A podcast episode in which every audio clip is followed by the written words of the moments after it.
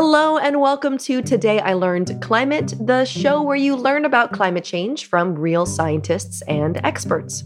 I'm Laur Hesse Fisher from the MIT Environmental Solutions Initiative. We're in the middle of our energy and climate series, which we're producing with the MIT Energy Initiative. And in this episode, we're going to talk about energy efficiency. We hear a lot about technologies that help us produce carbon free electricity, like wind, solar, nuclear power. But what about technologies that actually help us use less energy to begin with?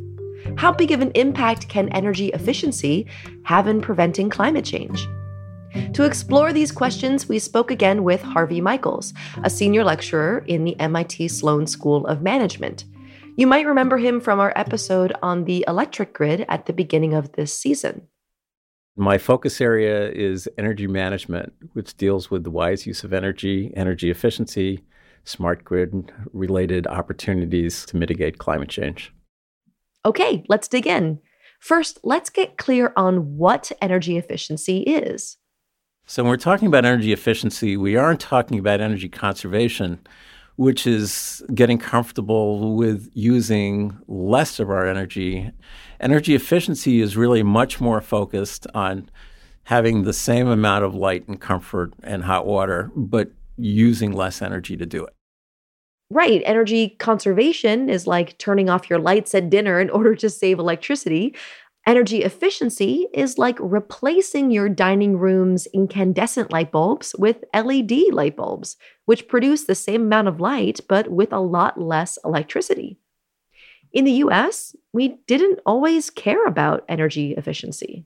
We had gotten so sloppy about how we used energy because it had been so cheap that we used to insulate walls and homes in the 1930s and 40s, and then we stopped because it didn't seem like it was worth it.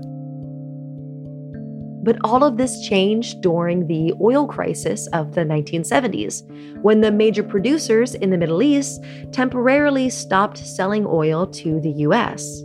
It was that oil price shock in the 1970s where the cost of energy went up for some fuels four times, for other fuels 10 times.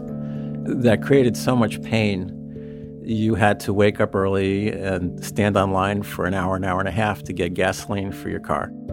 Today, even though we're not in an energy crisis, using energy more efficiently can still save you money. But also, most of our energy in the United States is generated using fossil fuels.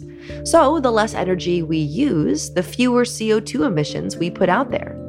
Where the challenge comes in is doing this at a big enough scale this is a three part problem. There was one part which is what was technically possible to do, a second part of it, which was what really made economic sense, what would pass muster as something that was affordable.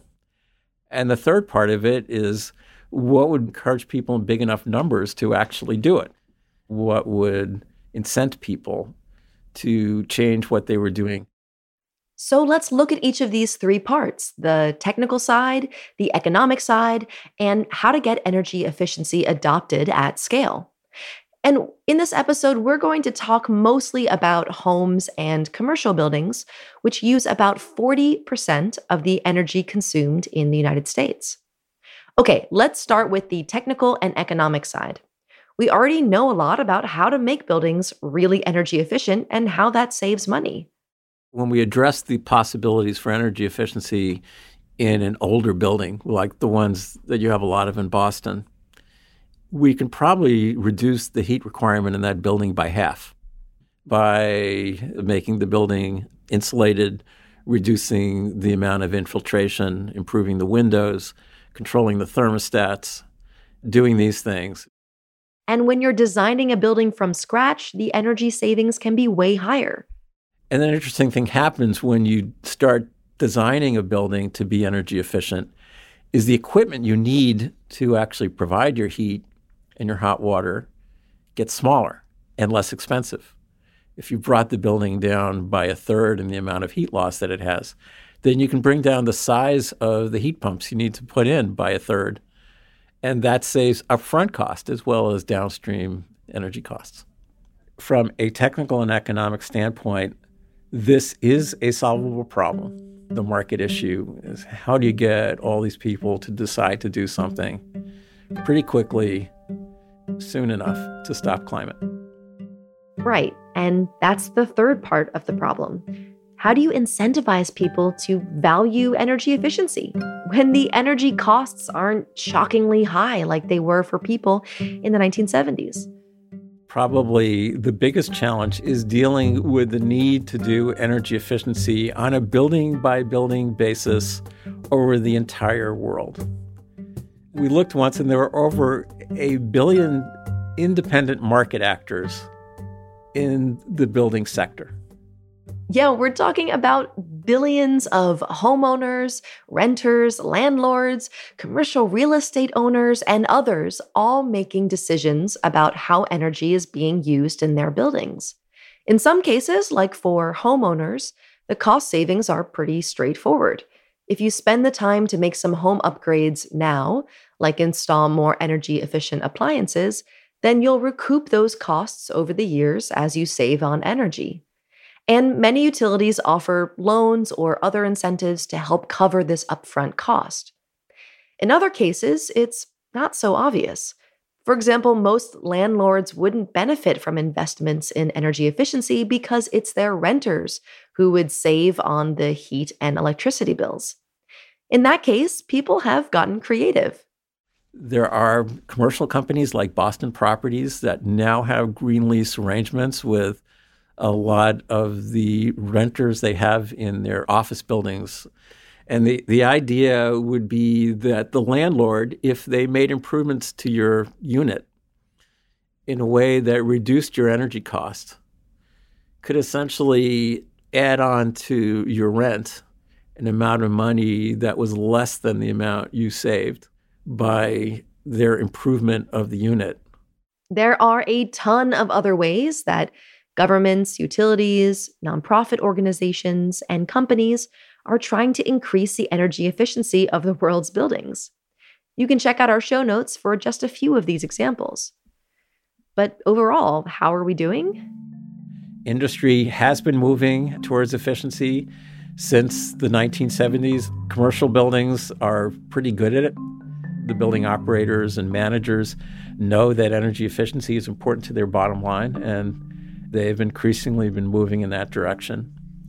Homes have been probably the slowest to move, and the place where that's been the most slow has been in the multifamily urban areas because it's challenging and you have the landlord renter problem that we discussed. Getting residential buildings on board in a big way will be especially important to help people afford the next big change in our energy system electrifying everything. To stop climate change, we need to switch off of using gas for heat and hot water. We need to stop using as much gasoline for automobiles and use more electricity for those things. Yeah, because we want to switch from fossil fuels to clean electricity. Electric cars are already cheaper to run than gas cars, but right now it's cheaper to heat your building using natural gas than electricity.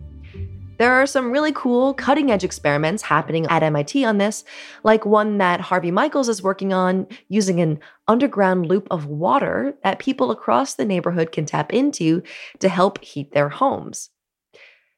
Okay, so our need for electricity is actually going to go up in the future. And at the same time, we need this electricity to also come from clean sources that don't emit CO2 we need to encourage and move towards solar and wind energy as fast as we can. It's a lot easier to get there if you don't need as much.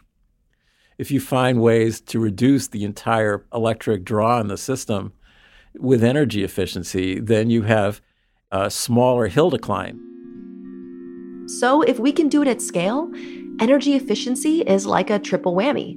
It helps us burn fewer fossil fuels, it helps us afford to fully electrify our homes, and it helps us with the transition to clean electricity. Energy efficiency's important role is not so much for its own sake, but as to make those other things possible. Hopefully, we get ahead of the game by finding market solutions that people are comfortable with and policy solutions that remove the pain to the people who are disadvantaged and unable to respond with the investment required to make those kind of changes sooner rather than later because electrification is happening and, and the the policies and markets and solutions that we're promoting for climate change are taking hold. If you're interested in more about energy efficiency and in some examples of incentive programs that are available, we'll have some resources for you to check out in our show notes. And if you work in the energy efficiency sector, in buildings or industry or transportation, and have some stories to share, send them our way. Email tilclimate at mit.edu or send us a message on Twitter at tilclimate. Stay tuned because we have more episodes on the way. Thank you to Harvey Michaels for joining us again on the podcast, and thank you for listening.